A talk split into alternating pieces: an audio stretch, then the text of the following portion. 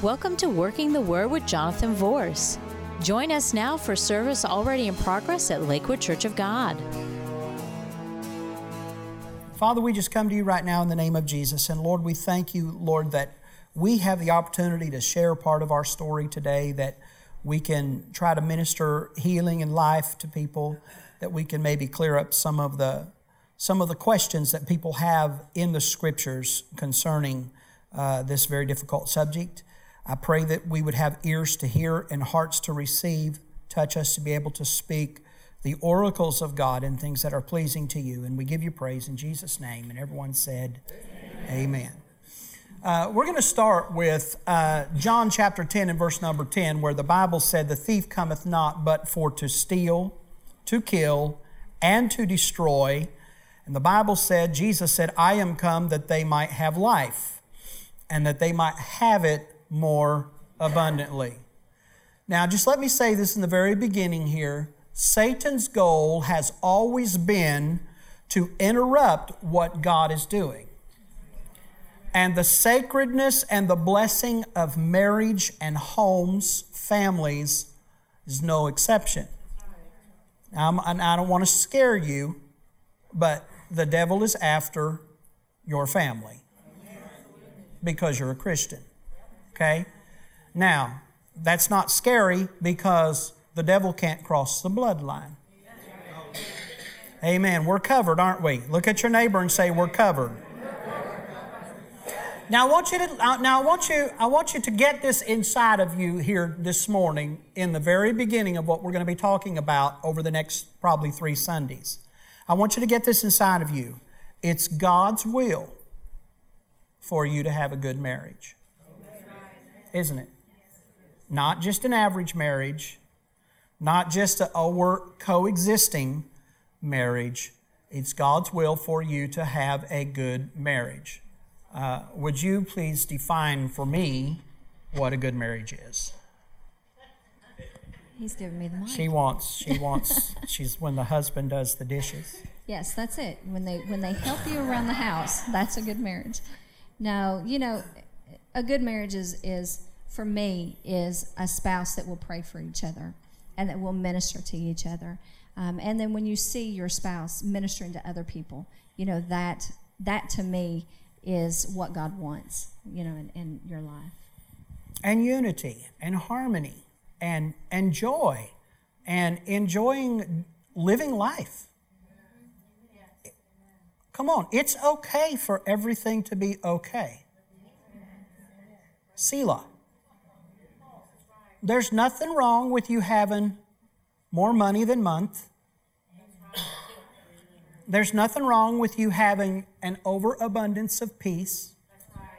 There's nothing wrong with you wanting to laugh all of the time so much where people say, "Man, why do you laugh? You just laugh all the time. You kind of get on my nerves." And that you think and you think that's funny. There's nothing wrong with that. Now, now my mother-in-law has perfected this art. When we first got married and, and through the years, and the kids will tell you, and Donna will tell you, we'll be sitting around, it'll get boring, and all of a sudden we'll hear her go,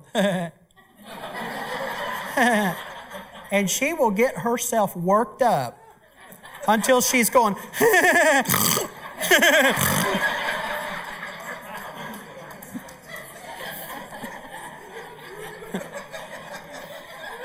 and before you know it, the whole family's doing exactly what you're doing right now. And, and it's not boring anymore. You know, there's, there's nothing wrong with that. There's nothing wrong with laughing. There's nothing wrong with in, enjoying life. Now, there's two reasons that I can think of why this message is for everyone here today. You say, Well, Pastor, I've never been through divorce. I've never been through broken relationship or broken home. Well, then you're probably in the minority in the room. But there's two reasons. Number one, for those of us that have experienced this, what we're going to talk about today will probably help you. The second reason is because it may help you help someone else that's going through that. Okay? Why don't you start with our story? Tell everybody how you just couldn't get your eyes off of me when you saw me. Guys need to pray for him because he might get struck down. Um, No, we actually, um, some of you have heard the story, but um, we were, he, uh, my mom's best friend had went up to minister in Michigan and had met, when she came back, said this little preacher man that came in on a motorcycle riding through the parking lot. And she's like, we need to get him down here to minister. So she invited him to come to camp meeting and all that to get some um, some meetings. And so Because I was a full time evangelist. I had been for about four years, four and a half years. And so her and my mother got this bright idea that they were going to introduce me to him. And back then, you guys have to understand, I was extremely shy. Um, you would ask me a question, you got yes or no, that was it. You didn't get anything else out of me. Um, you know, See, I thought I was marrying someone who wasn't going to talk. Boy, did I get ripped off.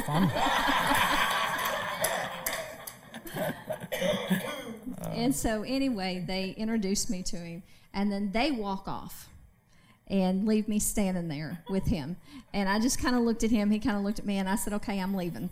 And um, so we're sitting at the, the table, and he'll, he'll say something different. But um, we were sitting at the table, and he, mom was showing my senior pictures. I was 17 at the time. And she was showing him my senior pictures, and he was like, Let me look at it. And mom started to pass it down. I said, Do not send my picture down there to him. And um, so she went ahead and done it anyway. And um, when we left that night, I looked at mom. I said, He is the most arrogant, self centered, stuck on himself person that I have ever seen in my life. So I couldn't keep my eyes off of him, you know. so anyway, I was um, I was engaged, and um, he had come back for some revivals, and he was with a, a good friend of ours, and he asked him. He said, "You know, there was this girl I met at camp meeting," and he's like, "What's her name?" He's like, "Donna, Donna," and and of course back home everybody calls me Donna Kay. And so Ed said, Donna Kay.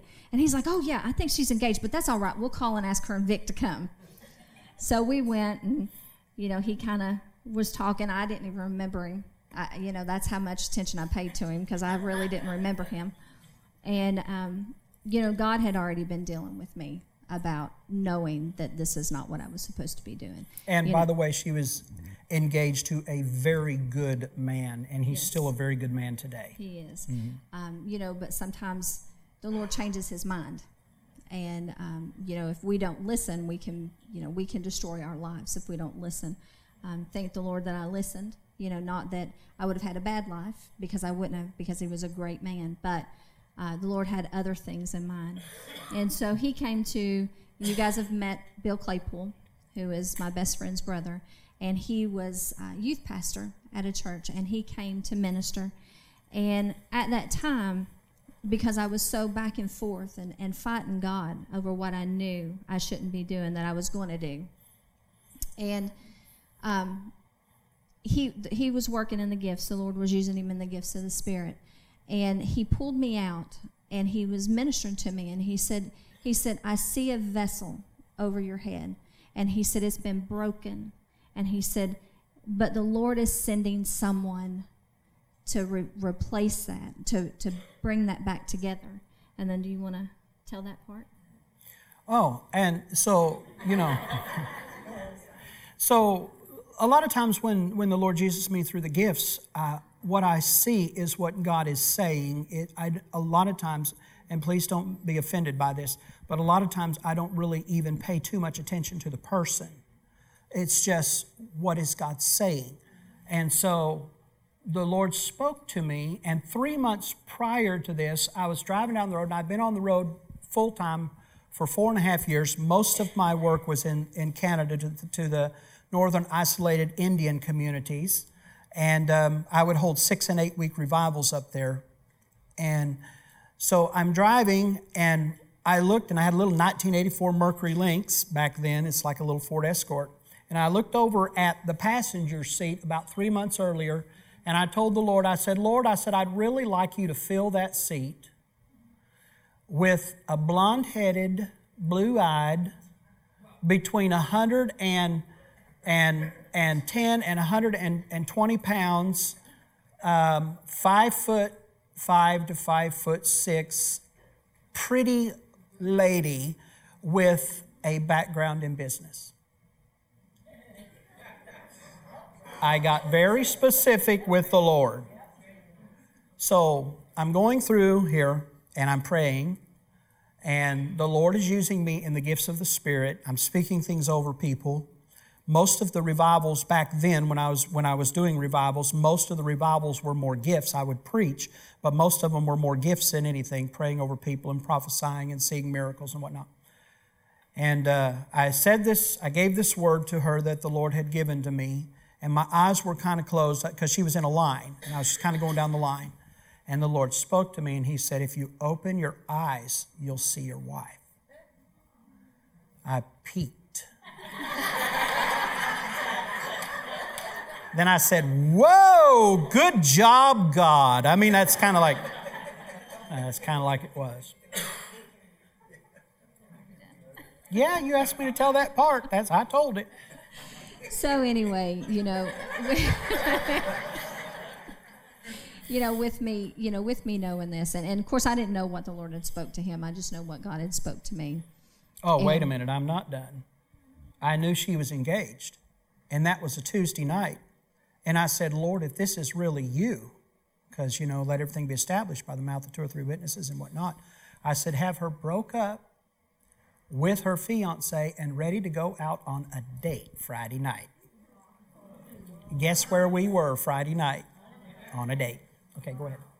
So, anyway, when God changes your mind, God changes your mind quick. Um, and that's kind of, you know, that's kind of how it's been with our, you know, our relationship. All that, you know, when when God has done something in our lives and in our families' lives, it's been quick like that. It's never given us time to stop and think.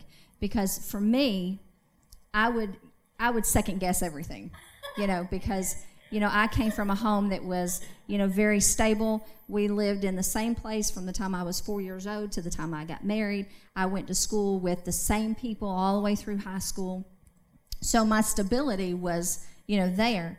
And you know, for God to say, okay, well, you need to go here or you need to go there. If I had to stop and think about it, I'd be like, mm that's not happening, you know, because, you know, I like that stable, that stability. But um, like I said, the Lord had been dealing with me on it anyway. And that next day, I actually had met with uh, the guy that I was engaged to and um, had talked to him and, and just told him, you know, you're a great guy, but this is not what the Lord has for either one of us. And, you know, you have to be careful because if you marry somebody that's not God's will in your life, you can hurt them and you also, and the, the spouses that they were supposed to have. You know, so we have to be careful. We have to ask God. We have to, you know, for those of you that aren't married, uh, you know, you have to really seek God on who He wants you to marry and what spouse that He has for you. So we went out that night and um, we sat up and talked all night long. This is the, the person who didn't talk to anybody. Um, we sat up and we talked all night long. And 11 weeks later, we were married. So, as I said, God, when He does things with me, He has to do it quick, or I might second guess everything. And I knew it was God. and I knew it was God. And I didn't want to wait anymore because I was 22 years old, and, and she was 18 when we got married. So, that sounds wonderful, and that sounds great, and it was. It, it, it was. It was good. Um, we went on our honeymoon, um, and um, uh, I'm to tell on Vic a little bit. And I want I don't want anyone to misinterpret this, but I love her dearly, and she loves me dearly. But Donna was her only child, and we, I, and I got very confused when we came back from the honeymoon because before I went, oh praise God, this is God. You're oh you're the son I never had. When I got back, she looked at me and I could tell she hadn't slept in three days, and she said, "I prayed God would kill you."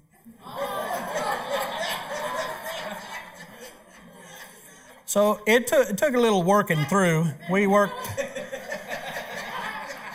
But, but, she decided she loved me, so. But I'll tell you this. Mom told me this a few years after we were married. She said the Lord spoke to her and told her that her son-in-law's name was going to be John. So she knew. Mm-hmm. She knew that that's you know who the Lord had. And we don't we don't have a problem now. I mean, obviously, yesterday we've been married 28 years, so uh, that's praise the Lord. Amen and we and we celebrate the first marriage, uh, and then we celebrate the second anniversary as our restoration day, and we have to celebrate twice a year because she likes gifts twice a year. So, all right. Um, where do we go from here? We start out in the ministry. I'm full time in the ministry. All I've ever wanted to do is be in the ministry. The Lord called me when I was a child. Uh, I spent I spent years before I met her in full time ministry, traveling all over 30 some states, Mexico and Jamaica, and uh, even preaching ministers' conferences, even as a young man, camp meetings, the night speaker at camp meetings. Uh, had a television ministry in Canada, had a radio ministry in the States here, and uh, just it just was growing and flourishing. And, uh, and I married someone who didn't know what she was getting into. And, um, and our, our very first trip up north, I scheduled a six week tour up through, uh, through Maine. We were on radio in Maine. And um, I scheduled a, a, tour up through there. And uh, it was about a 23 or a 24 hour trip. And she drove about 30 minutes of it. And I knew then I was in trouble because she just did not want to be away from home. And uh, she locked herself in the bathroom one day there uh, in the motel where we were staying for two hours and just cried and wouldn't let me in there, and that broke my heart. Uh, and then we, you talk about getting initiated. We went to this little church. we went to this little church in Maine, and it was a little schoolhouse. Most of the people in the church, there may be 50 people in the church, most of the people in the church were over 50 years old. But we had a phenomenal revival. 11 of them got the Holy Ghost. God healed a woman that was in, in a wheelchair that the nurse had brought her from the hospital. She was supposed to be dead within 30 days, and she was so weak that she couldn't even lift her head up. And she was pushing me around in that wheelchair before it was over that night. God healed her. I mean, really healed her. And the nurse told her, said, now get back. We got to go back to the hospital. She said, I ain't getting back in that wheelchair. She said, you get in it if you want to, but I'm not getting in it. She said, the Lord healed me tonight. And so God healed. But where they had put us was in this trailer, which I didn't care where I stayed when I was evangelist. I slept in my car a lot. I didn't care. But they had put us in this trailer, and uh, we were newlyweds, mind you and you stepped on the carpet in the trailer and swarms of mosquitoes would come up. And they went over and opened the cupboards and they went grocery shopping for us and they were excited about that. Then we were taking a shower and we found out that a lot of times the well pump would just go out while you were taking a shower. And so we were dipping water out of the toilet to get the soap, not the toilet bowl, but the toilet tank. Yeah to get the soap out of our hair. And then we looked out the back window, and there was a fence that was connected to both sides of the trailer and went back like that, and it was a hog pen. And there were hogs out there. And the sewer emptied into the hog pen. So, guess what they wanted to feed us Sunday for dinner? She said, John, I can't do this. I just can't do this. Take me home. Take me home. I said, The next place will be better, honey. The next place will be better. I promise. The next place will be better. But, um, but that was that was her initiation. I mean, that was the first trip. And of course, we preached in other places that treated us much nicer than that, and, and we had a lot better time. But that was like the first place that I took her and it was a place I had never been before. And then, and then we had a lady that had passed away who had been one of our monthly supporters for the radio broadcast, and so I wanted to go to the uh, to the funeral, and she didn't want to go to the funeral, but I felt obligated to go. So, being young and dumb, I left my bride there by herself, and I went to the funeral because I was being stubborn, and. Uh, and I and the reason she didn't want to go is because her mama had died not too long before that, and she was having a hard time with that. So, you know, we made some of those uh, early mistakes, I think, uh, not being as considerate as we should of each other. Uh, but we can just fast forward if you want. Where do, we, where do we want to go? Um, I, I mean, you know, after and this is the thing, you know, we were we were newly married. Seven months after we were married, I came up pregnant with twins. So our first year of marriage, you know, was you know, not only did we have to learn to to live with each other, now we were having to plan for not one baby but two. And so And the Lord let me know about that too. It's Yeah. the craziest thing. I was preaching in southern Ohio. She was there. The Lord was using me in the gifts that night. The Lord spoke to me and said, Your wife is pregnant and she's going to have twins. And I said, I rebuke that in the name. That's not God. That's not God. So, so it's back in the days when we had cassettes and we were duplicating cassettes and whatnot. And so we had, she had like a 400 uh, cassette order or something that her and her mother was working on. And I went back there and I told her, uh, her and her mom, what the Lord had said. And Vic's like, I don't know, I don't know. I said, well, I'll tell you what. I said, won't you take, take her down to this urgent treatment center or whatever in the morning? And uh, I said, let's find out. And sure enough, she came up pregnant. And, and then uh, wasn't too long after that when they did the uh, ultrasound that he said, oh, wait a minute, there's another one in here. and so, wow, seven months into marriage, and all of a sudden we're going to have twins.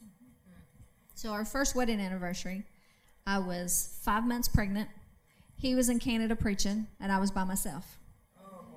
So, you know, and that's I think that's kind of when you know some things you know kind of started like for me, you know, just because, you know, if you're in the ministry, you have to make sure that um, you take care of your family too. You know and that's you know that's one of the things. I mean i i wouldn't go with him. I didn't want to go with him sometimes. But then when i got pregnant i couldn't go with him. But that's how we got paid too. I mean, that's how I made a living also. right Uh, if I didn't preach, we didn't eat. So, and so you know you have to be careful you know that you that you take care of each other as well as the call of god on your life um, and so you know they you know the girls were born and uh, you know he was still evangelizing and things like that and um, gone he- for six weeks at a time, a lot of times. and he wasn't around a whole lot. Um, and so when he came home and one of the girls called him John, yep. it that's what done it. And then that's when we started pastoring. And you know, pastoring pastoring is wonderful, but there are things that happen, you know, within the ministry that will um, destroy you if you let them. You know, there are times that people have, you know, co- you know that people come against the pastor, and it, and, and they come against other Christians, but when they come against the pastor, and for me, I might have been quiet, but I was a fighter. You know, somebody touched my family, and it was all over. You know, I, you know, you just go on about your own business, just leave my family alone. And I would see that. I would see, you know, mean people come against my husband, and, and he would be like, Donna Kay, just let it go. And I said, but I can't let it go. You know, I said, they've, they've come against you. I said, and you're my family. And I said, there is nothing that you have done to cause him to do that. And so, you know, during that time, for me, just the hurts and all that of the ministry, I looked at him one day and I said, if this is what it's about, I want nothing to do with it. You know, and and it's very very important. You know, and and I've I've said this before. If you guys have something that you don't agree with the pastor about, or you don't agree with one of the leadership about, you need to pray about it. You know, don't because you don't understand how much damage you can do to somebody. Um, and because of that, you know, a lot of that, and not, it wasn't all because of people. And let me you know. say this, and it's going to sound harsh, but it's just the way that it is. When you run your mouth against someone, you're hurting people. And you're hurting yourself. And you don't even know it. So, you know, just just make sure, you know, that you watch what you say, you know, about people and about uh, ministries, you know, and about uh, in your pastor, you know, about your pastor and and their families. You know, one of the things that we had that we determined early on in our marriage was that you know we will allow the people of the church to love our kids. And you know if they're doing something wrong they need to say something to them but they're not going to make our kids be on a pedestal when they are just as human as yours you know, and that's, you know, and, and today, you know, I mean, all of our children are in church. And I think that's a big, you know, a big reason as to why, because we've always allowed them to be them and make their own mistakes. But when she looked at me that day and she said, It's me or the ministry, and that's the word she used, I said, That's easy, the ministry. And she said, You mean to tell me that you would choose these people who are acting like this and calling themselves a Christian over your family? I said, No, I choose the call of God. And I told her, I said, God called me, honey. I said, there's nothing I can do about it. And I said, I told you from the day we met that I'm called to full time ministry, and that is what I'm going to do for the rest of my life. And I am not going to quit doing ministry to stay married. I could have said that different.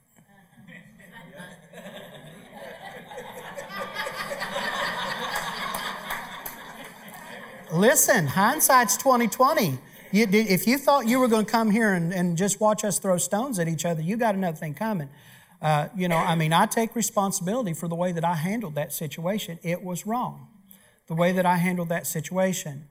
But that kind of set us up for the next few years of war.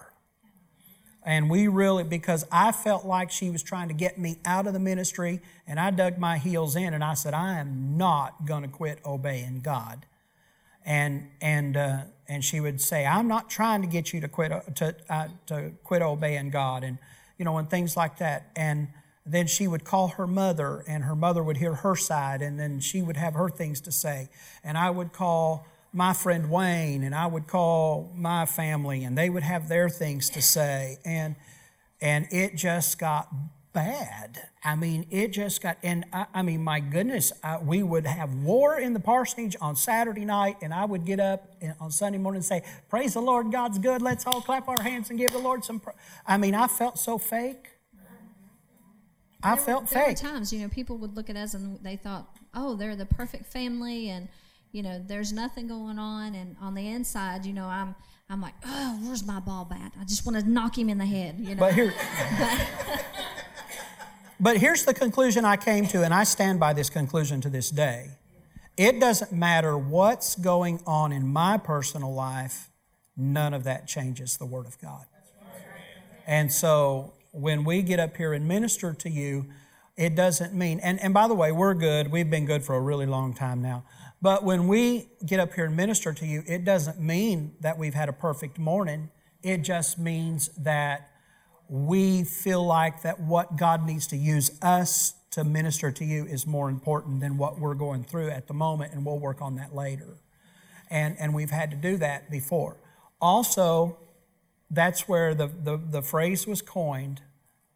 Uh, you can tell them about that. Yeah. Well, you know, as we were going through all this, you know, he finally he looked at me. He said, he said, we got to love God more than we hurt you know and there's so much truth to that mm. you know i mean and like you said hindsight's 2020 you know if i would have hit my knees instead of you know went with my flesh on how i felt about a lot of things this would have wound up different you know even even when i was upset with him if i would have hit my knees and prayed for my husband instead of and if know, i would have asked and do. if i would have asked the lord how do i handle this chick you know, I mean, you said that she was the right one, God. I don't understand this. I mean, I had that conversation with God a lot of times, a lot of times.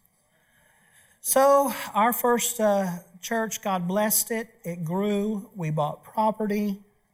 While all of that was going on, God still honored His word. God was faithful. God was merciful. And God loved that congregation rascals and all. God loved them all.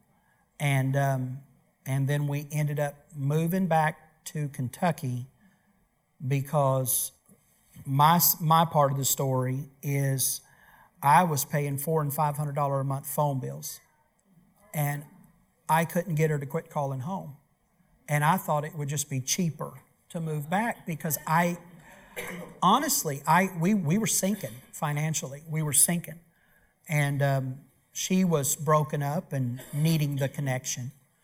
Uh, and her parents were five and a half hours away. And so it was hard on her.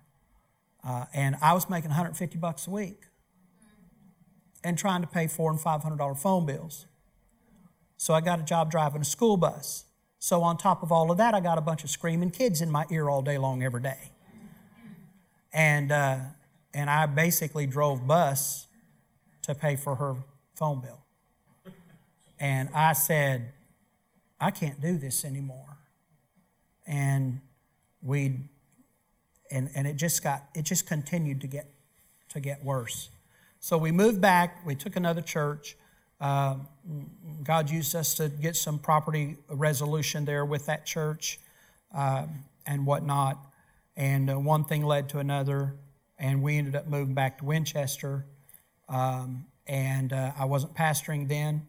I said, I got to fix, something has to happen. This family has to get fixed. And um, so we went back, which I think was a mistake even to this day. And she does too. We've talked about that. Um, but we went back there, um, and one thing led to another. And through the course of time, uh, I went to work for a dairy, and she went to work for a steel company, a steel plant. And we started living these two separate lives. And um, I was trying to stay in the ministry, and she was saying, saying if you're going to be in the ministry, I don't want nothing to do with you. And, um, and I was telling her, I'm going to I'm going to believe God, I'm going to trust God. And we started getting aggressive with each other in our conversations. And so as time went on, I moved out and um, she filed for divorce. And we were divorced. It was tough. It was tough. You know, during that time, um, and, and, let me say this go back to our second church. We, um, when you're out of God's will, you bring things upon yourself. And during this time, you know, when we first went there, there was a, a house for us to live in and things like that. But it got to where the finances weren't there, and we had to move into two rooms in the back of the church. So here we were with three children. And I was driving 45 minutes one way in the wintertime to carry drywall in and out of houses because it's the only job I could find for seven bucks an hour.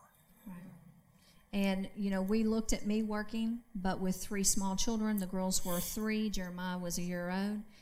We couldn't pay for daycare. So I had to stay home. Um, and so, you know, we lived in the back, in those two rooms in the back of the church. And for me, it just made me even harder against the ministry. You know, well, God, if, if you brought us here, then you know, why are we having to do this? And not that I was too good to do it. I did what, you know, I had to do. But, um, you know, it made me more hard against the ministry and, and uh, things like that. And then, you know, of course, then when, when we moved back to Winchester, um, you know, I was able to work. The girls were in school. Jeremiah was in daycare, so we were good. But um, it was a mistake to go back to, to Winchester, and we know that. Um, and then, you know, when when the divorce was filed, Three times I went to sign the papers, and two of those three times I couldn't do it. But I was so stubborn and so set in my ways that this was what I was going to do that I didn't listen to God. Twice God spoke to me. And I, you know, I had kind of wanted to put God on the back shelf. Um, I always loved God, but I was mad at him because of what what I thought he had done you know, when in reality it was it was us. Well, and it. and uh, and let's let's be honest too. I mean, we were pastoring some mean people. I'm serious.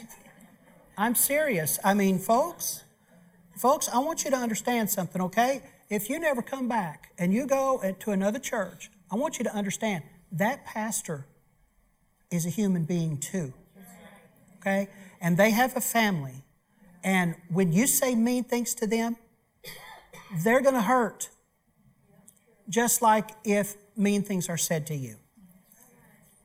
Okay. So we were divorced. Okay, now um, I'm gonna I'm gonna get into some scripture here about uh, about divorce and what God thinks about divorce and what the Word of God says about divorce. We've been going for 30 minutes already, and I don't want to I don't want to continue to belabor this.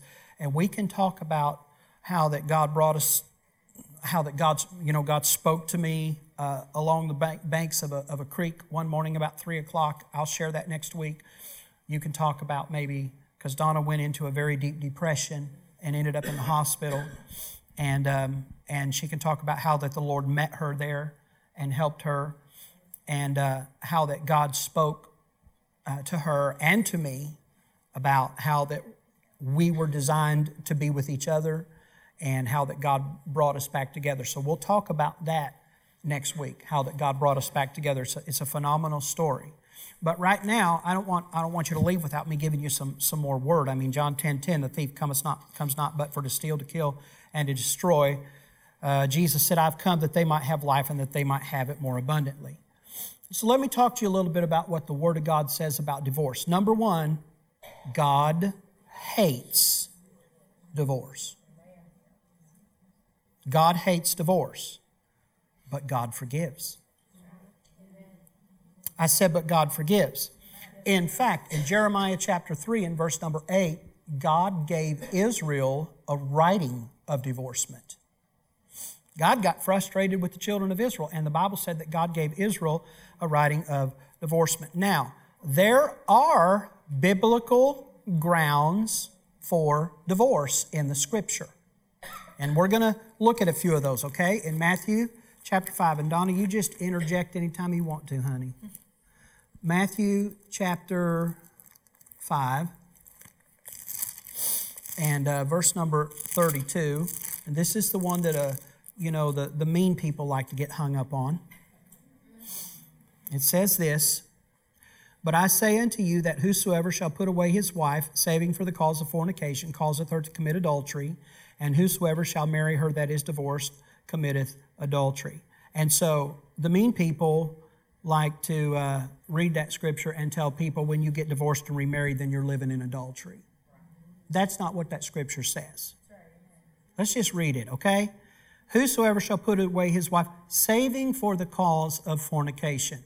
That word, that means except it be for the cause of fornication. That word fornication there, some people say, well, that means that that's sex between unmarried people. Well, how can a married person have sex between unmarried people? So fornication there Comes from the Greek word porneia, which is where we get pornography from, but it actually means sexual immorality. So, God's word teaches us here that a divorce is permitted when there's sexual immorality involved on one side or the other. And so we need to understand yes, God hates divorce, but God forgives divorce. And I think it's, it's, it's amazing. There's a whole lot of people, they say, well, adultery. I can't believe. That nasty spirit that you carry is, is going to keep you out of heaven just as quick as adultery will. And so I think it's important, it's important for us to, it's not that it, and people say, well, when someone commits adultery, and Donna and I didn't do that. Now, that's not something that happened. I was not unfaithful to her and she was not unfaithful to me. This was what we call, and I'll show you later on, desertion, desertion or abandonment. That's why I could continue in the ministry, but because she was the one that filed for the divorce.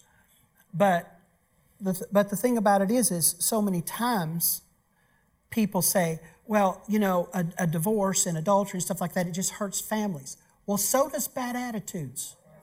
And so does gossiping, and so does backbiting, and, and so all, all of those things. You know, one is not worse than the other, folks. You're hurting people when you're talking bad about them, just like you're hurting your family if, if something like that is going on. So, the biblical grounds for divorce, number one, is for sexual immorality, and that's Matthew 5 32. And then the Bible says in 1 Corinthians chapter 7, verses 12 through 16, and you can read it later, that if an unbelieving spouse departs, let them depart. That's desertion. So, in our situation, when, when Donna filed for the divorce, I didn't want the divorce. I told her I was not filing for divorce. And I'm not blaming this on her. There's a reason that she filed, and I'm that reason. And the way I treated her at times. But when she filed, then technically it was her leaving the marriage. And so, biblically and scripturally, I could continue on in ministry. And I did. Now, here's the thing that I want everybody here to understand Jesus uh, and God in His Word allow divorce, but they don't command it. So even if there has been sexual immorality, even if there has been desertion, if someone comes back and they say, you know, I think we should work on this, and you agree to work on it, then you are bound by that covenant again. And you are not free unless something like that happens again. So, and it's always better to try to work for restoration. Now, let me ask this question What about scriptures where God commands us to not be un- in an unequally yoked relationship? I'll give them to you so you can write them down. There are five of them here that I want to give you. 2 Corinthians 6, beginning in verse number 14 through the balance of the chapter and verse number 1 of chapter 7. Ezra chapter 10 and verse number 3. Judges chapter 3, verses 6 through 8.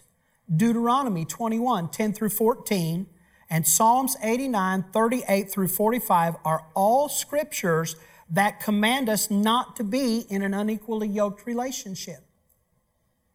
So, so those people that want to pound on you about getting divorced or you were divorced and you were remarried and God can't use you and all of that, what are they going to do with these scriptures?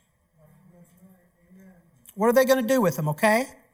So, Christians who have been divorced unscripturally, Christians, Christians. I mean, my goodness, I had been in the ministry full time for years. Christians who have been divorced unscripturally and then remarried can truly repent of the sin of divorce. That's what it is. It's a sin of the sin of divorce, okay? And be restored to the Lord and to the fellowship of the church. Now, do you want to interject anything here? Are you with me? Are we good? Am I doing okay? Are you proud of me? Good. Okay.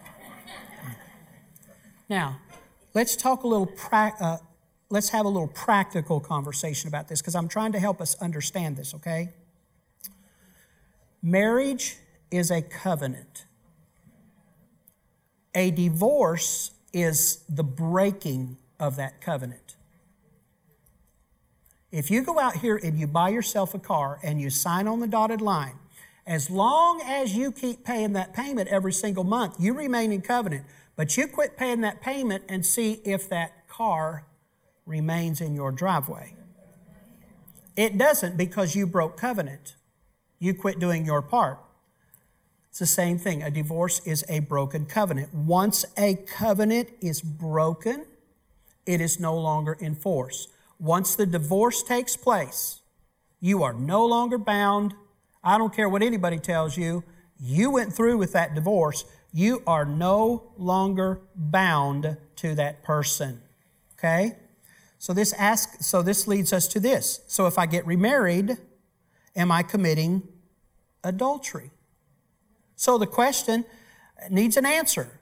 If the divorced person or the divorcee were divorced for unscriptural reasons, then yes, you would be committing adultery. Now, Donna and I didn't because even when we were divorced, uh, we were not in relations, sexual relations with anyone else. So thankfully, we didn't have to worry about it, okay? But if you have been involved in that, it's extremely important for you to remember that God forgives adultery. God forgives adultery. So people like to say, well, the Bible says in 1 Timothy chapter 3 and verse number 2 that a bishop should only be the husband of one wife. So if they're divorced and remarried, they can't be in the ministry anymore. Well, let me tell you something. If I divorced Donna right now and ended up marrying someone else, I'm not married to her anymore. I'm still just the husband of one wife. Okay? Now, should a minister step down if they've been divorced and remarried? Well, that depends on how powerful you think Calvary is. Don't shout me down when I'm talking to you good. That depends on how powerful you think the blood of Jesus Christ is. How come the blood of Jesus Christ can cleanse everything else but divorce?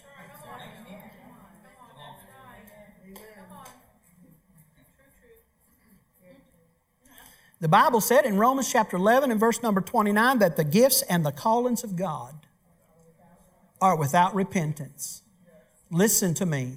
If you are divorced and called to ministry, or divorced and remarried and called to ministry, God has not changed His mind about you and about the calling that's on your life. I can tell you this not just from Scripture, but from personal experience. Because when we were divorced, and I would crawl in a pulpit somewhere and preach and say, God, I know what they say about me. I know what they're saying, but this is the same anointing that was on me when I was evangelizing God. And I would preach, and the power of God would come down, and people would get saved and set free and delivered and filled with the Holy Ghost. I'd walk out there and I'd say, Take that, devil. Take that, devil. Man gets in the way of God too many times. The blood of Jesus Christ, God's Son, cleanses from all sin. The blood is the qualifier, not man's opinion.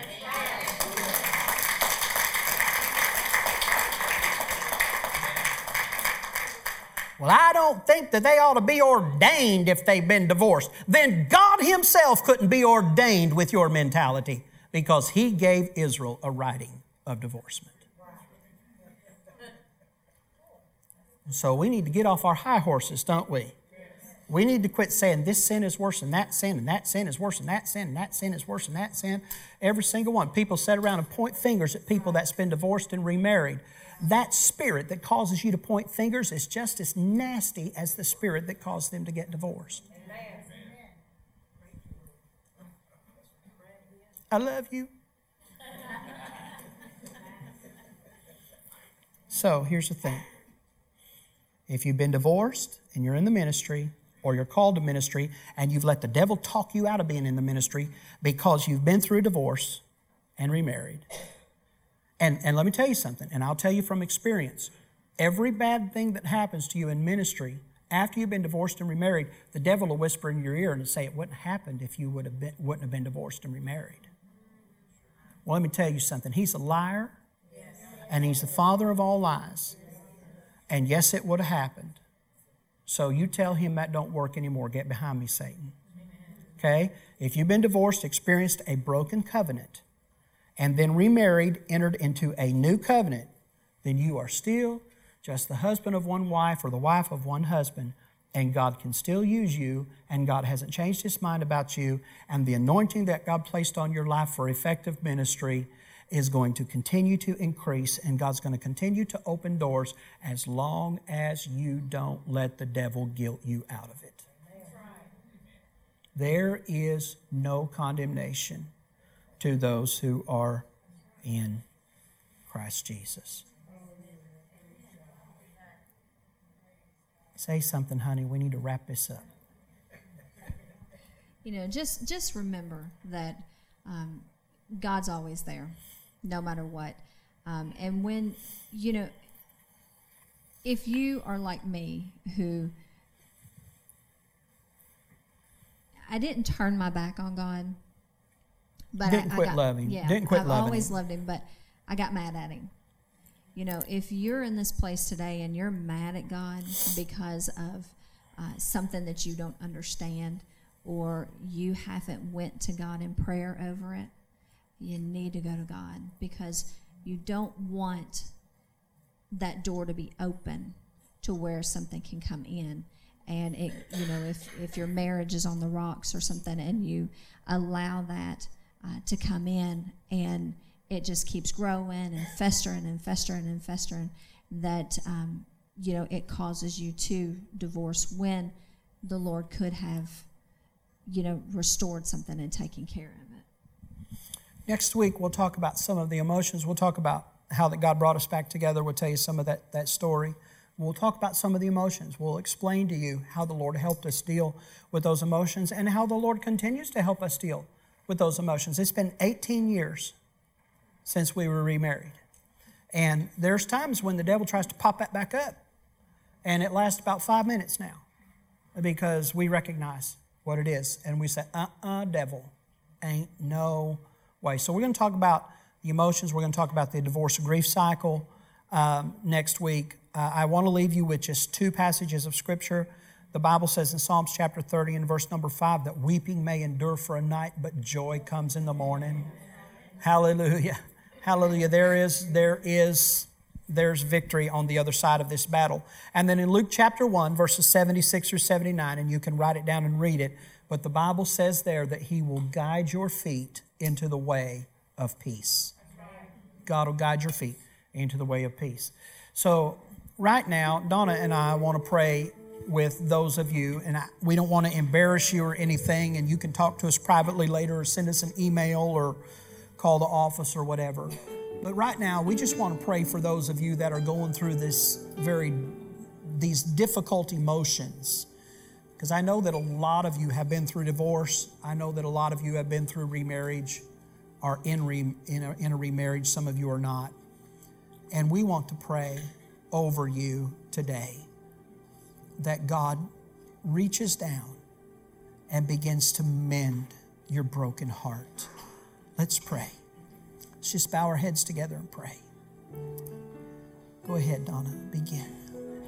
Lord, right now I pray that you just, for each and every person in here, God, you know the situation, you know what they're going through. God, you know what they've been through.